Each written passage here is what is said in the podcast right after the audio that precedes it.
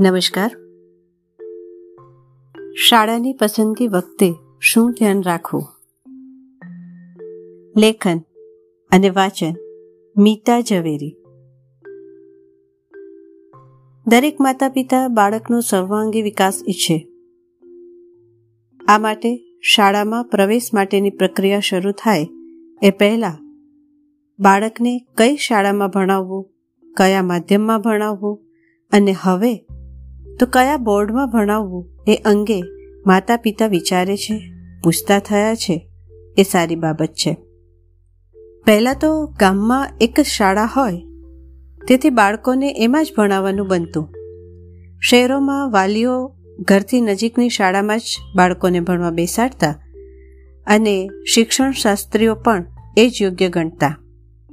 એ સમયે શિક્ષણનું માધ્યમ માતૃભાષા જ હોય એ સ્વાભાવિક જ હતું. આજે, હવે, માતા અને પિતા બંનેની માતૃભાષા એક હોય, પણ બંને કે બેમાંથી એક ભણ્યા હોય અંગ્રેજી માધ્યમમાં, એવું પણ બને છે. ક્યાંક માતા અને પિતા બંનેની માતૃભાષા એક હોય, બંને માતૃભાષામાં જ ભણ્યા હોય, પણ અર્થોપાર્જન માટે અન્ય રાજ્ય કે વિદેશમાં રહેવાનું બને. રાજ્ય બહાર કે પરદેશ ભણવા ગયેલ યુવક યુવતીઓનું મોટે ભાગે માતૃભૂમિથી દૂર જ રહેવાનું ગોઠવાય છે. વળી લગ્ન પણ અન્ય રાજ્યમાં કે અન્ય ભાષી સાથે થાય, તો આ સંજોગોમાં માતા એક ભાષા બોલે, પિતા બીજી ભાષા બોલે. રહેઠાણ કોઈ ત્રીજી જ ભાષા બોલાતી હોય, એ રાજ્ય કે દેશમાં હોય, એવું બને છે. ત્યારે સર્વમાન્ય આંતરરાષ્ટ્રીય ભાષા જ બાળકની ભણતરની ભાષા બને છે. પણ જો બાળક માતૃભૂમિમાં હોય અને બાળકના માતા પિતા બંને માતૃભાષામાં જ ભણ્યા હોય, તો બાળકને માતૃભાષામાં જ શિક્ષણ આપવું સલાહભર્યું છે. માધ્યમ નક્કી થયા પછી બોર્ડની વિવિધતા અંગે વિચારણા ચાલે. વ્યવસાય અને નોકરીવાળા વાલીઓ રહેઠાણ અને બદલીને ધ્યાનમાં રાખીને પોતપોતાની રીતે બોર્ડની પસંદગી કરે. કેટલાક વાલીઓ બાળકને શું બનાવવું છે એ પોતે જ નક્કી કરી લે. અને એ માટેના આગળના એડમિશન માટે કયું બોર્ડ કેટલું ઉપયોગી કે સરળ રહેશે એ અંગેની ગણતરીઓ માંડે દરેક શાળાની દરેક બોર્ડની શિક્ષણ પદ્ધતિ પણ અલગ અલગ હોય છે. એક તરફ ઋષિ પરંપરાને યાદ કરીને આધુનિક ગુરુકુળ ખુલી રહ્યા છે, તો બીજી બાજુ ફાઇવ સ્ટાર શાળાઓ પણ ખુલી રહી છે. અરે, ચોરે ને ચૌટે ગલી મોહલ્લા કે મોલમાં પણ શાળાઓ ખુલી રહી છે ત્યારે વાલીઓની શાળા પસંદગીની અવઢવ વધી ગઈ છે. શાળાઓ વાર્ષિક પરિણામ ઉપરાંત પોતાને ત્યાં શું શું શીખવે છે અને કઈ કઈ સગવડો આપે છે એ અંગે જાહેરાતો આપે છે. કેટલીક શૈક્ષણિક સંસ્થાઓ પોતાના બ્રાન્ડ એમ્બેસેડર પણ રાખે છે. આ સમયે વાલીઓએ શાળાની પસંદગી માટે કેટલીક ખાસ બાબતોનું ધ્યાન અને શાળાઓ પાસે આટલું તો હોવું જ જોઈએ એવો આગ્રહ રાખવો જરૂરી છે. શિક્ષણનો મુખ્ય હેતુ બાળકમાં સંવેદનાનો વિકાસ થાય, એની મૌલિકતાને પ્રોત્સાહન મળે, શીખતા શીખે, જીવતા શીખે એ છે. ગાંધીજીએ પણ આપણને હૈયું, મસ્તક અને હાથની કેળવણીનો વિચાર આપ્યો છે.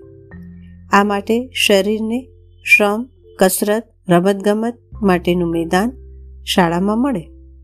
વિજ્ઞાન અને ટેકનોલોજીના વિકાસમાં તેમજ સમગ્ર સૃષ્ટિની સાચવણી અને સંવર્ધનમાં બાળક પોતાનો ફાળો આપી શકે તેવા માનસિક વિકાસ માટે પ્રયોગશાળા તેમજ પુસ્તકાલયની વ્યવસ્થા શાળામાં મળે એ જરૂરી છે.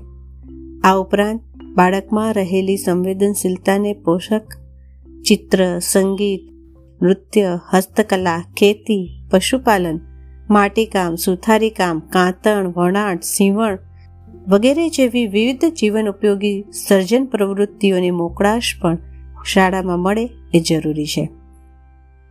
વાલીઓએ પ્રવેશ મેળવવા માટે શાળાઓની જાહેરાતોથી અંજાઈ જવાને બદલે શૈક્ષણિક બાબતો ઉપરાંત કેટલાક વ્યવહાર વિશે પણ માહિતી મેળવવી જરૂરી હોય છે. જેમ કે સંચાલકોનું શિક્ષકો સાથેનું વર્તન માનસભર હોય, વર્ગખંડમાં શિક્ષક જ સર્વોપરી હોય શિક્ષકોને શૈક્ષણિક પ્રયોગો કરવાની છૂટ હોય. સંચાલકોનું વાલીઓ સાથેનું વર્તન સુમેળભર્યું હોય. વાલીઓની શિક્ષણ અંગેની સૂચનો સ્વીકાર કરી શકે, તેમજ વાલીઓની અયોગ્ય માંગ સામે સમજાવટ અને જરૂર પડે મક્કમતાથી ના પણ પાડી શકે.